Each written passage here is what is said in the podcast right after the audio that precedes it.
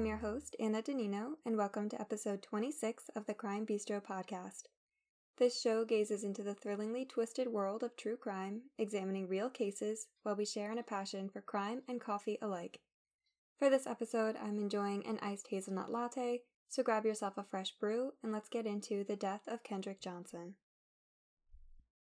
This episode covers the gripping details of the case of Kendrick Johnson, which has been a fight to discover the truth since 2013. On January 10th of that year, high school student Kendrick Johnson didn't return from school, immediately scaring his family into a search that would end the next morning when his body was discovered horrifyingly rolled up in a wrestling mat in the gym at Lowndes High School. Police immediately announced the death to be a tragic accident. However, the details of this case go much deeper, and upon some investigation, the theory of an accident starts to fall apart at the seams. But if not an accident, then what really happened to Kendrick Johnson? That is the question that his family has been trying to answer for years, and recent coverage of this case is bringing their desperate search for the truth the attention that it deserves. Kendrick Johnson was a 17 year old sophomore at Lowndes High School on the day of January 10, 2013, when he got up and got on the bus to go to school but never returned. Kendrick was known for his long hair, big brown eyes, and he had a really bright future ahead of him, as well as many loved ones. Kendrick was about 5 foot 10 and a basketball and football player for his high school, and he dreamt of becoming a professional basketball player one day. He was an honor roll student and lived with his mother and father, Kenneth and Jacqueline. His parents had met in Valdosta, Georgia, and lived there for their entire lives, as they grew older, deciding to raise their children there. Kendrick did have a brother and a sister who had children of their own, so he was an uncle as well. And they were a very close knit family, and even though Kenneth was a truck driver, spending a lot of time on the road, he spoke with them all the time. January 9th was one such occasion when Kendrick talked to his father on the phone, and unfortunately, this would be the last conversation that they would have together. His father noted that this was a very normal call, and nothing seemed amiss with Kendrick that night. January 10th was just like any other morning. Kendrick got up and got ready for the day, kissed his mother goodbye, and then got on the bus to go to school. In the afternoon, when the bus returned to drop him off, however, Kendrick was not there. Immediately concerned, Kendrick's mother went out to ask the bus driver where he was, and the driver said that Kendrick hadn't gotten on the bus at all. Thinking that maybe Kendrick's sister had just picked him up that day, Jacqueline called her next, but neither of his siblings had seen him. Most of this initial night was spent making calls to everyone they could think of, trying to find out if anyone had a clue as to where Kendrick could be. Around 12 a.m. was when Jacqueline called the police, who came to her home to make a report. She said that they seemed alarmingly unconcerned about Kendrick's whereabouts, even during this initial interaction, and they even insinuated that Kendrick might have just been spending time with a girl. Jacqueline, however, was insistent that this wasn't the case, but she has since said that she just had a horrible feeling that very first night that Kendrick was gone. The next morning, January 11th, Kendrick's body was discovered at Lowndes High School. He had never even made it out of the building on the previous day. He was found at around 10 a.m. by a group of high schoolers, rolled up in a wrestling mat that was standing upright in a corner of the school gym. His feet, wearing only socks, were visible sticking out of the top of the mat, which is how he was noticed. The students took the mat down, not realizing that they were dealing with a possible crime scene, and immediately noticed that the smell of blood and vomit was in the air. The school went on lockdown, and the police were immediately called by a coach, and Jacqueline was actually present in the school at the time, as she had gone there with Kendrick's sister that morning to look for traces of her son. When the police arrived, they found that Kendrick's body had been upside down, rolled up in this mat when it was found. His hands were not outstretched but at his sides, and two pairs of shoes and a textbook were also found in the gym. One of these pairs of shoes was inside the mat, and the other was split up, one outside the mat and one in the mat under Kendrick's head. The pair that was inside looked particularly odd, almost appearing to have been thrown in behind him. This particular gym did not have any lockers for athletes to store their belongings, so it was actually pretty common for different items to be stored in the mats during the day. There is a surveillance video that showed Kendrick in the gym at 1:27 p.m. by himself, and he was marked absent from the following class, so this is most likely the last sighting of him on tape. There were some initial mishandlings with the crime scene by police, and it wasn't even ever properly taped off to prevent further contamination. Police officers also failed to wear protective coverings over their shoes. There was also another pair of shoes found in the same gym, as well as a hoodie, that were never collected as evidence even though they did not belong to Kendrick. Additionally, dried blood was found on the gym wall near where his body was, found with six impact points. This blood was confirmed not to belong to Kendrick, but police never looked into who it actually was from, rationalizing that it wasn't related to this case, which is extremely frustrating. Only to add to the odd details here, it took six hours after Kendrick's body was found for the coroner to be notified, even though Georgia law requires that the coroner be notified immediately when a body is found. The coroner also believed that the body had been moved, and allegedly police had removed Kendrick from the mat, then re rolled him into it to take photos. On top of everything else, the police announced that they believed no foul play was involved that very same day, January 11th, with no autopsy and not much information, which is very soon to put forth such an opinion. CNN did a lot of reporting on Kendrick's case, and they hired a forensic video solutions team to look over the surveillance footage from the school, one of the most suspicious areas of this case. There were four motion activated cameras in the gym where Kendrick was found, all of which had a gap in time on January 10th, even though they should have been working. The first camera stopped recording at 12:04 p.m., resuming at 1:09 p.m. The second stopped recording at 11:05 a.m., resuming at 1:15 p.m. The third camera wasn't recording between 11:05 a.m. and 1:16 p.m., and the fourth wasn't recording between 12:04 p.m. and 1:09 p.m. This forensic team noted that the footage did not come from original files, absolutely not something that an investigator should be relying on as evidence. Grant Fredericks, a certified forensic video analyst from this team, told CNN, quote, They've been altered in a number of ways, primarily in image quality and likely in dropped information, information loss. There's also a number of files that are corrupted because they've not been processed correctly and they're not playable. End quote. The school didn't provide any answers for the surveillance footage issues, only that the security system was old and this calls a lot into question, especially in terms of whether all the footage was even provided to investigators at all, and if not, why. One final odd thing to note with the cameras is that the discovery of Kendrick's body is not on record. The next time that he's seen on video is when his body was being removed by authorities. An autopsy was performed on Kendrick's body by the Georgia Bureau of Investigation, and this autopsy determines that his cause of death was suffocation, officially referred to as positional asphyxia, and it was estimated that he had been upside down in the mat for 21 hours. Kendrick's death was ruled a tragic accident, and police theorized that he had been climbing up on the mat to try and retrieve his shoes from inside when he fell into the mat and was unable to free himself. At face value, this is plausible, however, it would be an odd way to end up in that position, and this is perpetuated by the fact that the width of the opening in the mat was not even as wide as Kendrick's shoulders. The width of the opening was 14 inches, while the width of Kendrick's shoulders was 19 inches. Additionally, the mats were only 6 feet tall, and Kendrick was 5 foot 10. Kendrick's legs were also twisted, which is inconsistent with him reaching down into the mat on his own. Not to mention the fact that his arms were found pressed to his sides calls the accident theory into question, if he were reaching out to try and grab his shoes, wouldn't at least one arm have been outstretched?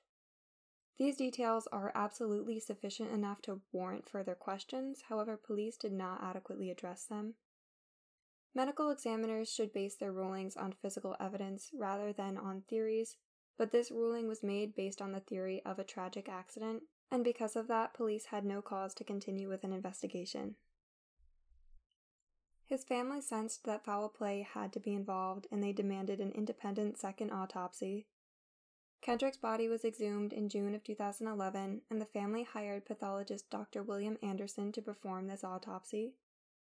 In cases of positional asphyxia, as it becomes increasingly difficult to draw a breath, a person's heart will begin to fail and fluids will build up in the lungs, which ultimately leads to suffocation. However, Dr. Anderson found no fluid in Kendrick's lungs.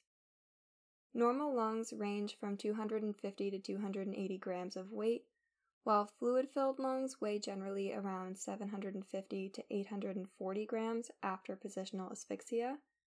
According to this independent autopsy, quote, the right and left lungs weigh 260 and 240 grams respectively, end quote, and this makes a diagnosis of positional asphyxia incredibly unlikely. This wasn't the only discovery from the second autopsy, and Dr. Anderson also found signs of blunt force trauma to the back of Kendrick's head near his neck.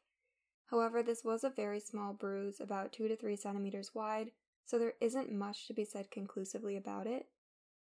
An area of bleeding not noticed during the first autopsy was noted by Dr. Anderson, very close to a nerve center called the carotid sinus, which essentially controls the body's blood pressure. Severe pressure applied to the area around the carotid sinus can slow the heart rate, and this can happen very quickly and cause loss of consciousness. This is important because the bruise found near this area on Kendrick's body could indicate that his death was caused by pressure or blunt force to the carotid sinus region, whether it was intentional or not. This would explain the lack of fluid in his lungs if he were placed in the mat after he was already dead. During this autopsy, Dr. Anderson discovered that all of Kendrick's organs had been removed and replaced by crumpled up newspaper. This being the fact that has largely propelled conspiracy theories associated with this case. Kendrick's body was originally processed by Harrington Funeral Home after the first autopsy, and they claimed to have never received the organs after that autopsy so that Kendrick could be buried with them. The funeral home thought that Kendrick's organs had been compromised by deterioration, and that's why they weren't received. However, the window of time for such deterioration would have been very short. Either way, the funeral home had decided to just stuff his body, which does sound really alarming. However, it's actually common practice in such a situation. The Georgia Secretary of State office did investigate the funeral home and found no wrongdoing, besides it being insensitive and cheap to use newspaper not to mention the insensitivity of not notifying the family of such a detail. On July 28th of 2014, the Johnson family filed a wrongful death lawsuit against the Lowndes County Board of Education, claiming that Kendrick had either been attacked or injured in some way and then placed into the mat, specifically pushing that this was a racially motivated incident. The suit mentioned one particular student who had been bullying Kendrick at school and who the family had previously approached the school about, but nothing had been done. The student's name was Brandon Bell. Brandon had a younger brother as well named Brian, who was a classmate of Kendrick's, and the boy's father, Rick, was an FBI agent, which has led to many a conspiracy theory regarding that family as a whole, as Brandon and Brian have become the main suspects and have refused to help in the investigation. Kendrick did get into a fight with Brian on a bus trip before a football game in 2011, and both were told that they could not ride the bus back home. There was also a rumor that there was animosity between the two over a relationship that Kendrick had with a classmate. However, current Sheriff Ashley Paulk has said, quote, the FBI states in two different documents there was no basis to this rumor and no evidence to support it, end quote. The brothers have been a large part in the media focus for this case, which actually contributed to Brandon Bell losing out on a scholarship to play linebacker for the Florida State University football team. And this is a very difficult detail to consider because it's totally possible that the two weren't involved in any way and that this opportunity was stripped from him without cause. Unfortunately, in this case, accusations have at times run wild, and without any evidence to back them up, the actual tragedy of Kendrick's death has been pushed aside a bit. In January of 2015, Kendrick's family filed another lawsuit, this time a $100 million suit postulating that Rick Bell had ordered his two sons to kill Kendrick. Lowndes County Attorney Jim Elliott stated that these claims were baseless, and I don't want to criticize the Johnson family considering all that they have been through, however, it does seem clear that this was an unnecessary reach. In November of 2015, a motion was filed to stay this case and a stay is, quote, a ruling by the court in civil and criminal procedure halting further legal process in a trial or other legal proceeding, end quote. This motion was denied, but Jacqueline did dismiss the suit shortly after. Despite this, Kenneth and Jacqueline were faced with a suit against them for about $850,000 in attorney's fees and a million dollars for defamation damages as a result of their accusations. On August 10th of 2017, a judge ruled that the Johnsons would have to pay $292,000 in attorney's fees to everyone that they had accused in their lawsuit.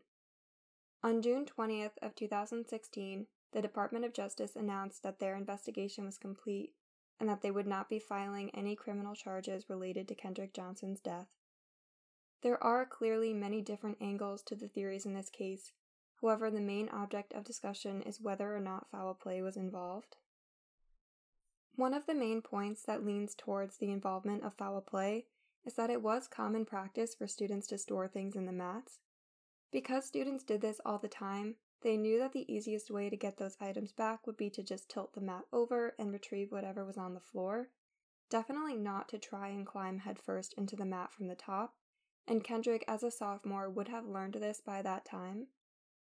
It's also important to consider that foul play doesn't necessarily mean premeditated murder, Kendrick could have been accidentally killed by a classmate or classmates in a dispute who panicked and placed his body in the mat to try and cover it up.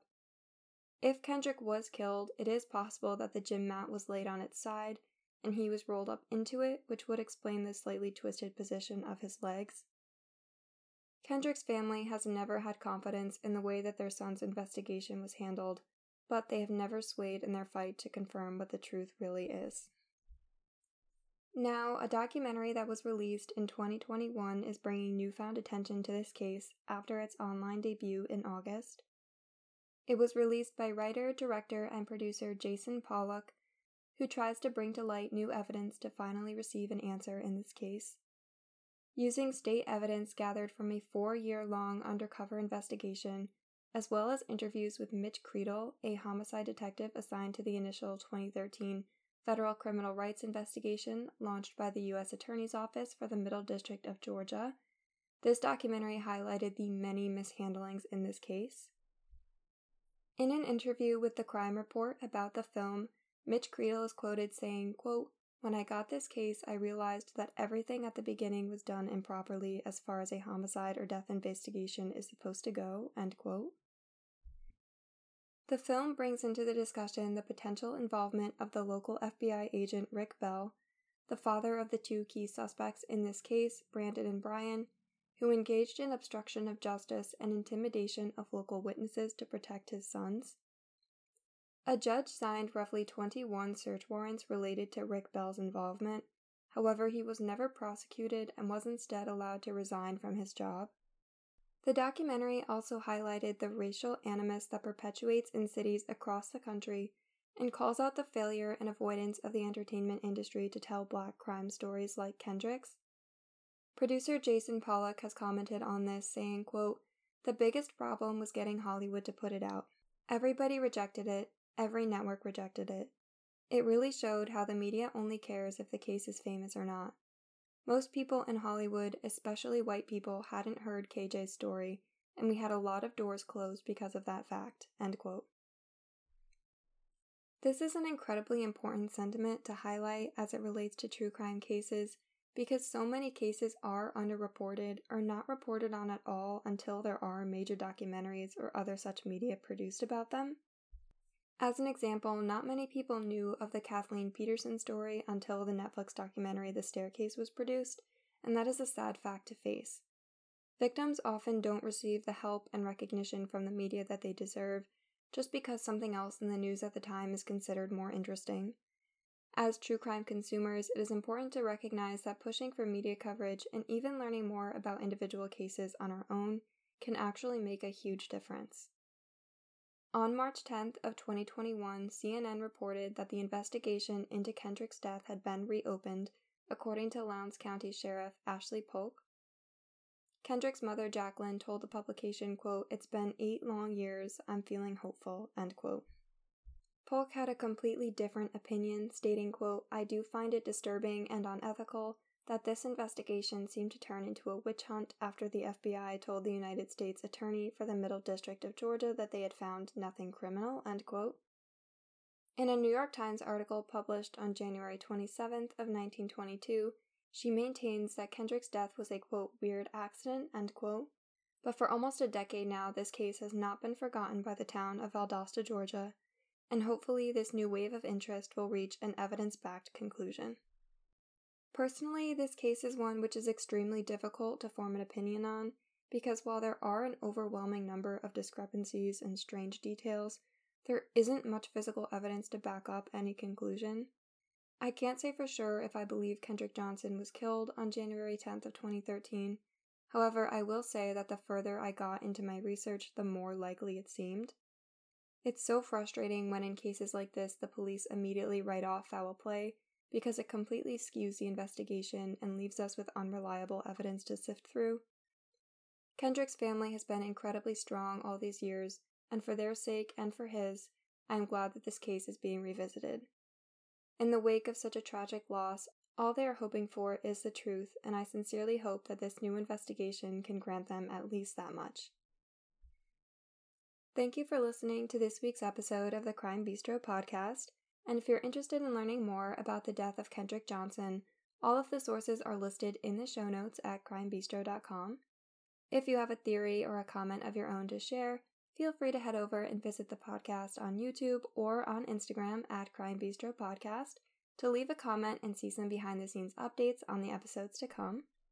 With that, this story is coming to a close, so thanks again, and as always, until next time.